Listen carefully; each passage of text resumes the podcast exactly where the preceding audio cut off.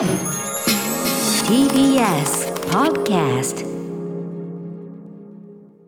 時刻は6時30分になりました4月21日水曜日 TBS ラジオキーステーションにお送りしているカルチャーキュレーションプログラムアフターシックスジャンクションパーソナリティは私ライムスター歌丸ですそしてはい、水曜パートナー TBS アナウンサーの日々真央子です。ここからはカルチャー界の気になる人、物、ことを紹介します。カルチャートークのコーナー。さあ、今月はですね、月1、え特別企画と題しまして、ベンジャミン・ムーアプレゼンツ、ペインティングカルチャートークをお送りいたします。はい、えーおうち時間が増えた今こそもっと自分の部屋を好きになろう好きに塗ろうを合言葉にここからは日本ではまだまだ普及しきっていないまさにこれはねあのウィークエンドシャッフル時代から私連発してきました。アメリカからやってきた。全く新しいとまでは言わないがアメリカからやってきた比較的日本ではまだ知られていない概念こと塗装カルチャーについて私たちの固定概念を塗り替えていただきます。うまいってことで、えー案内していただくのはアメリカの塗装界を代表する塗装メーカーベンジャミン・ムーアのスーパースター。スーパースター。ちょっと今二度見しましたけど。トム・ヌルーズこと。トムヌルーズ？こと。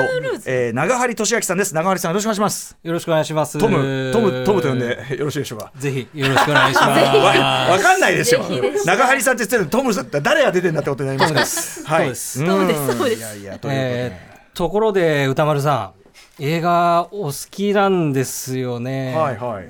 聞いたところにとなのにまだ壁をご自身で塗ってないって。どういうことですかね？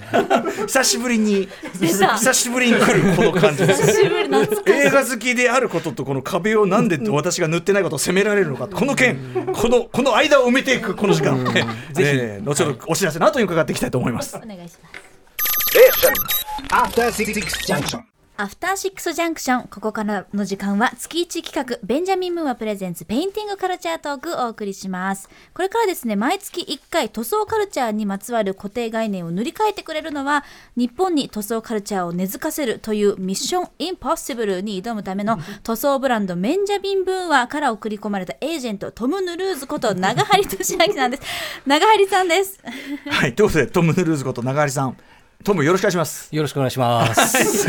ちょっとトムにね、トムにちょっとメールが来てるんで、はいご紹介させてください。お願いしますえー乙女ちゃんからいただいてます。ベンジャミン・ムーアさん待ってました。先日このコーナーが始まると聞いて、アトロクリスナー仲間であり、職種は違えどペインター仲間である方とへー興味津々で楽しみで仕方ないとか、えーもっと DIY ペイント文化が広まればいいななどと、えーメールで話していました。だって海外のペイント文化や DIY のお話が聞けるのをとっても楽しみにしていますという乙女ちゃん。嬉しいですね。食いつきがすでにやっぱさすが世界のトムと言いましょうか、えこの件にどこまでここを掘り下げた出てると時間がなくなるのではないかいろんな懸念がある、そうですね。ちなみに長澤さん、えーとまあ、先ほどね歌、ま、あ長張さんごめんなさい。長張さん。長張さんあの私歌丸よってね進めていたあのあの久々のあの感じをやっていただいたからって、は私の番組ちょっとちょいちょい昔から聞いていただいてるという、あの私あの小学校の頃からあの TBS リスナーでして、あとあのアットロクのタマフル、はい聞いてました。私はあの、今に通じるあの一人総選挙はい、系のが大好きでして。なるほどなるほど。だこれあのまあ何の因果か私、ええ。みんな大好きトム・クルーズ総選挙とかも大好きでした、はい、あー。なるほどなるほどやっぱトム・ヌルーズさんですからねそれはね、ええ。なるほどそうあのなんですね1位がね1位がコラテラルっていういやまさかでしたね。いや別にコラテラルいいけどトム1位が。そうそうそうそう。全然違う。ああいうのがいいですよねやっぱね。うん。やっぱ、うん。やっぱそこはやっぱりタマフルが扱うところだなっていうところがありましたね。ご理解の深さありがとうございます、いやいやありがとうございます。とトム・ヌルーズとは一体？やっぱりまああの今までお話ししたように、ええ。まあ、経営やっぱり一番大好きなトム・クルーズにトムクルーズはお好きなんですねはい、大好きですね、大好きなのでやっぱりこれほどですね日本に塗装カルチャーを広めるっていう困難なミッションは多分ないだろうということで、トム以外にはできませんからねここはね。ね。やっぱりね、はい。体を張っていくという、ええもうスタントなしでここは。スタントなし行きますんで。でスタントってどういうことなのね。えわかりました。じゃあちょっとね塗るカルチャーどういうことなのか伺っていきましょう、はい。えーまずはじゃあベンジャミン・ムーアねどういう会社なのか説明を日比さんお願いします、はい、ご紹介します。ベンジャミン・ムーアとはニューヨーク・ブルックリンで1883年に創業された老舗の塗料ブランドです。その塗料はマンハッタンのラジオシティミュージックホールやメジャーリーグで最も古い野球場であるボストンのフェンウェイ・パークなどにアメリカの代表的な建築物に使われているということです。で今回初めて明かされる新事実といたしまして実はホワイトハウスの大統領執務室の壁もベンジャミン・ムーアで塗られていたことがあるそうなんです、うん。まあ、それだけ広く使われているというこそうでとですすよねね。はい。そうですね。はい、そしてアメリカの文化系パイセンこと我らがオバマ元大統領も使ったことがあるという名実ともにアメリカを代表する塗装写真でオバマさんが壁ね、はいね。えロールでロールでローラーでプラッと塗って。るとこそうですね。これオバマさんがあの福祉施設を訪れた時の写真って言われてますね、なるほどね。まあ、ホワイトハウス塗ったかどうかっていうのは定かではないんホワイトハウスは少なくともオバマさん自分で塗ってくるはずはないですからね。まあおそらくないとは思うんですね。でもまあこのねこのあのローラーでこうねちょっと後ほど言いますけど、はい。僕も実はちょっとあの子供の頃すごいちょっと馴染みがあってだからペターってこうやるやつですよね、はい。うん。まあやってますねオバマさんはね。はい、でこのベンジャミン・ムーアさんは原材料から製造技術に至るまで自社開発を徹底されていてオリジナルの色見本はなんとおよそ3600色。これだからあの壁紙とはもう全く違うカラーバリエーションってそことうですもんね。ね。そうですね。で全部色に名前もついてますし。うん。アメリカ国内では8475店カナダでは837店舗を持っていて販売している国は世界で70カ国以上東京の青山にフラッグシップショップがありまして全国に11店舗ベンジャミン・ムーア専門ショップがあります、はい。実は私も突然この前あのふらりと、はいありがとうごお邪魔させてい。ただきまして、うん。トムにいち早くええ合わせていただいて、うんうん。お店いかがでした？フラッグシップショップ。あのずっと実は毎回気になっていて、ありがとうございます。あのあのなんですかあのペイントの缶のあの、オブジェがすごく可愛いなと思ってて、でフラットあの立ち入ったところあのいろんな種類があるっていうことを初めて知りました。例えば艶が出るものとか出ないものとか艶がちょっとあるものとかちょっとなんかこうザラッとするものとか、うんうんうんうん同じ色で2階部分で、ね、そうですねご案内させていただきましたね。いらして、うん。そのなるほどね。質感でも同じ色でも全然感じが違うんだっていう,、確かに。なんかその塗塗るっていうイメージがそもそもそんなになかったので、うんうんうん。こんなにこう自由が利くものなんだっていうのうんをそこで実際初めて知りました。うんはいやっぱ実際見ていただくと皆さん印象がやっぱり違うっておっしゃっていただきますね。なるほど。はい。はい、えーでですね、まあ、はい。先ほどアメリカからやってきた比較的知られていない概念として塗装カルチャーというふうにおっしゃってますけど、えーこれどういうことでしょうか？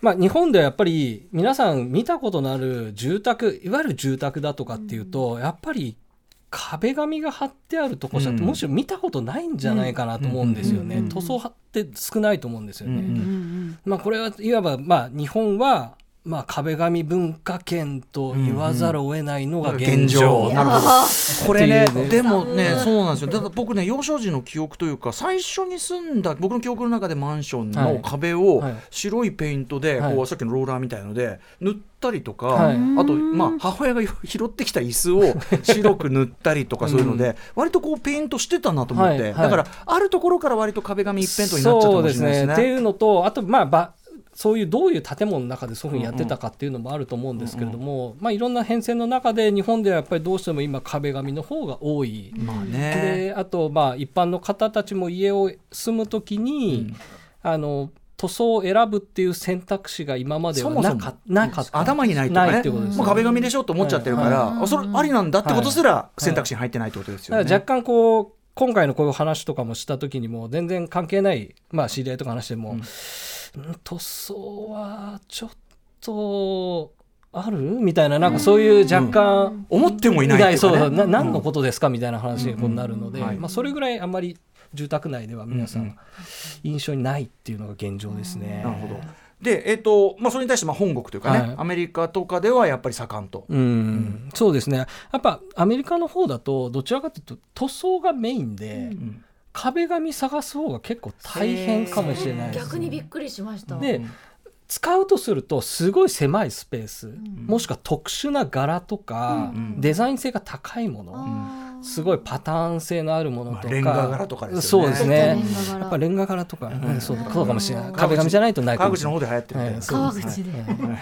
そういうところでやっぱり自分で塗るとか壁は塗るものだっていうところが、まあそういう意味で言うとそこがやっぱり塗装カルチャーっていうふううんうん。にアメリカで言えるところやっぱりその DIY 精神というかね自分でケアするっていうかそういうのもありますよね。そうですね。ねやっぱりなんかこうやっぱり自分の家を自分でやるっていうもしくは自分の家なんだ、所有してるっていうハウスオーナーとしての誇りみたいなのがやっぱりあるみたいで、そこら辺がその辺あアメリカで浸透してってるっていうまあ、そういうところもあると思うんですよね。うん。なるほど。であと実際はその辺なんていうか人件費がアメリカの方で高いってところでうん依頼をするとすごく高い、う。んああなるほど。そういうところもあるんですよね。うんそうかそうか。じゃあ自分でできるあの比較的簡単にこうはい。変えることができる塗装というのがし浸透してるそうですね、ただ一方でちょっと近年では DIY に対して DIFM っていう概念も出てきて、DIY っていうのは Do, do it, myself とかですよね、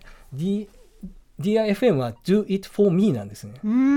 誰か専門の人私にやってくださいねっていう概念も実は出てきてるんです。ただこれは日本で当たり前じゃないですか、うん業者うんうんうん。だけどアメリカだとそれがもう DIY が一巡して、うん一回りしてしてこれ自分でやるのちょっと面倒くせえ一なとか回りしていや頼んだ方が早いみたいなクオリティもいいよねみたいな。そこいう概念も出てきてるのは事実なん。ただ、ね。ベースにあるのは塗るっていう、うんうん塗装っていうことがベースにはありますね、確かに、まあ、アメリカ映画とか見てると、はい。まあ、壁塗ってる場面とかはいはいはい。がより見る場面やっぱ多いですよね。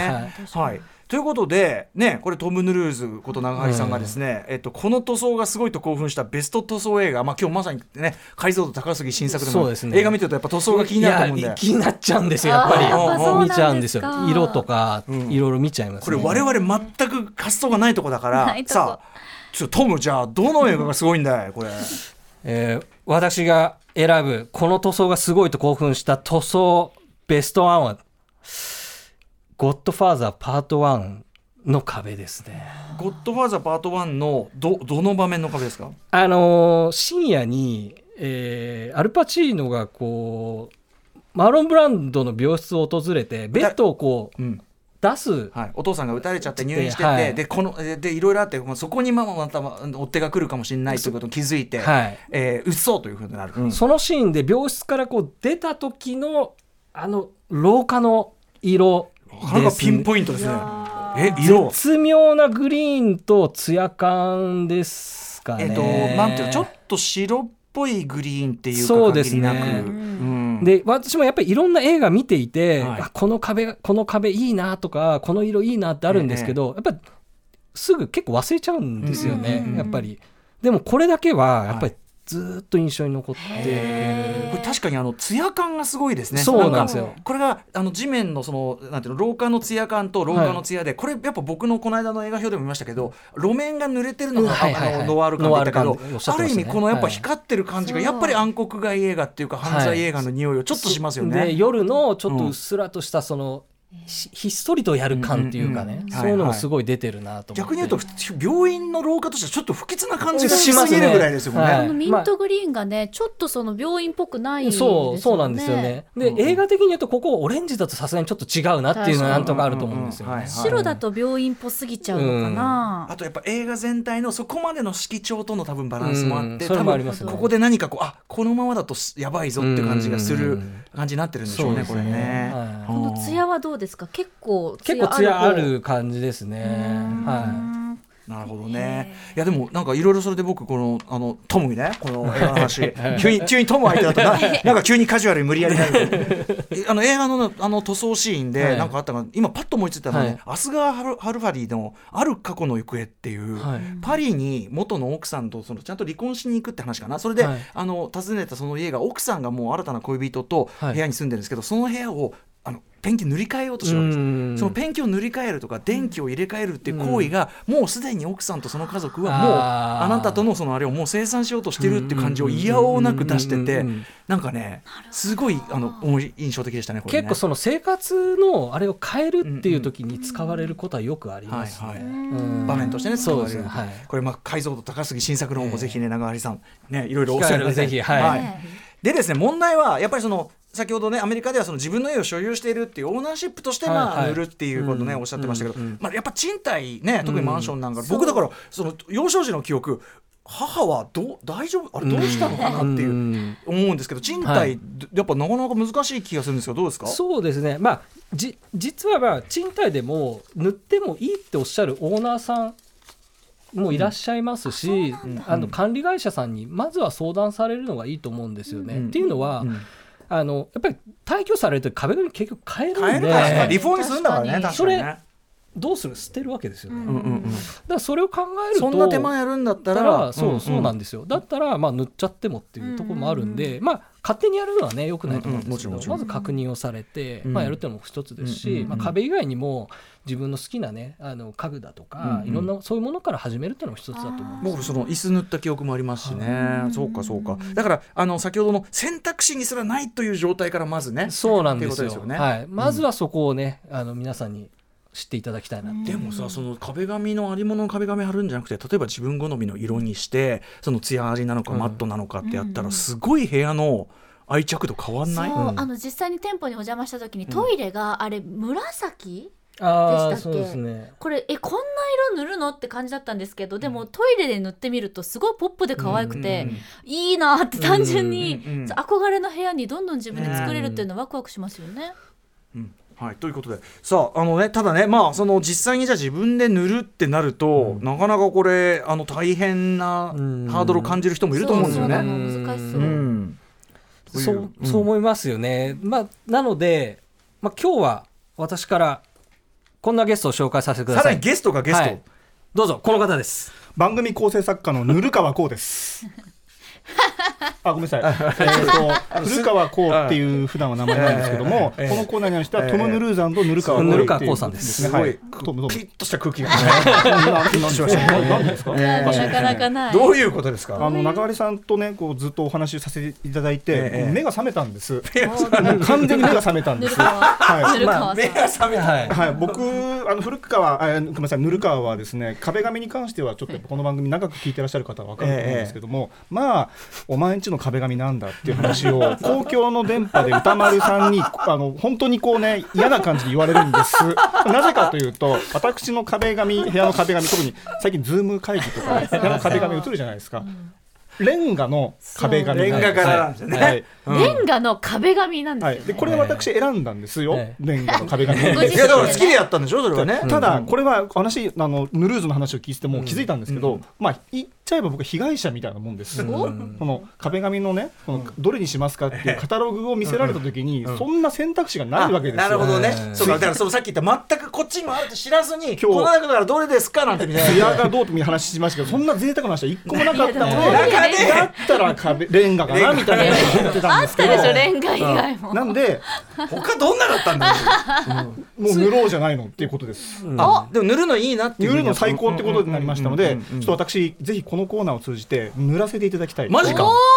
あー。すごい。これでまず一緒まず最初のミッションはね、クリアしてますからね、まあ、ぬミッションインポッシブル1ですよ、これはね。え。ーぬるかわさんを誕生させたっていうところが おー名前を名前を変えていくこう侵略行為とかそういうんじゃないね。わかりました。じゃあちょっとね、はい。ぬるかわさんじゃあちょっとアンドレスさんですぬるかわさん今後とも。よしよしよし。って言っちゃった。頑張って頑張って塗ってってください。いろんなことがね 探り探りですけど。ということで来月からはですねぬる川さん実践編ということで、えーこのコーナーで番組構成作家の古川さんがベンジャミン・ムーアの塗料を使ってレンガの壁紙を塗り替えていきます。で来月は具体的にどんな色にするのか本当にたくさん色ありますからね、でどのようなやり方でどのような道具を使っていいのか、はい。そして具体的に費用はどれくらいかかるのかなどなどトム・ヌルーズさんから教わってそのプランを立てていくという回になっております。それこそ素朴な疑問ですけどどのぐらいで乾くのかとか。そう気になる。あとどうやってわかんないローラーなのかこうなんか筆なのか。筆なのかねとかね、はいはい、えーといったあたりで、えーリスナーの皆さんからはですねあの映画のこの部屋かっこいいこの壁とかがね、えーあのドラマのあのインテリアに憧れるなどのメールを募集します、えー皆さんの意見を参考にしながら古川さん改めぬる川さんが壁の色を決めるそうですよ。決めます。またトム・ヌルーズさんへ部屋の塗りに関する質問もお待ちしております、メールの宛先は歌丸アットマーク tbs.co.jp 歌丸アットマーク tbs.co.jp までです。番組でメールが採用された方には番組特製ステッカーそしてベンジャミン・ムーアさん特製のオリジナルバッグもプレゼントです。なるほどね。はいありがとうございます、はい。トムさんいねあのーそちょっとまあ来週からやるんでしょうけど、はいはい。壁紙は一旦剥がして塗るのかとかね、これね。そこら辺も上からもいけんんのかとか、あのいろいろとお話ししていければと思うんですけど多分皆さんが思ってることのいろんな常識を多分壊しながらいけると思いますん意外とそうなんですでね塗り替えていただきますから、はい。まあな塗り替え塗り替えて。あなただってなんか目が覚めたもう目がもう覚めましたけど壁紙っていう選択肢がない状態から完全に僕次の次元に行けて。い やでもさねあのーさんざっぱら僕もあのレンガの画面を見ることをいじり倒してきたはい。はい回がありましたよねこれね。もうずっ壮と大な壮大な振りですからね。にそれにヌルーズがやってきたので。私もあの別冊とか聞いてて、え。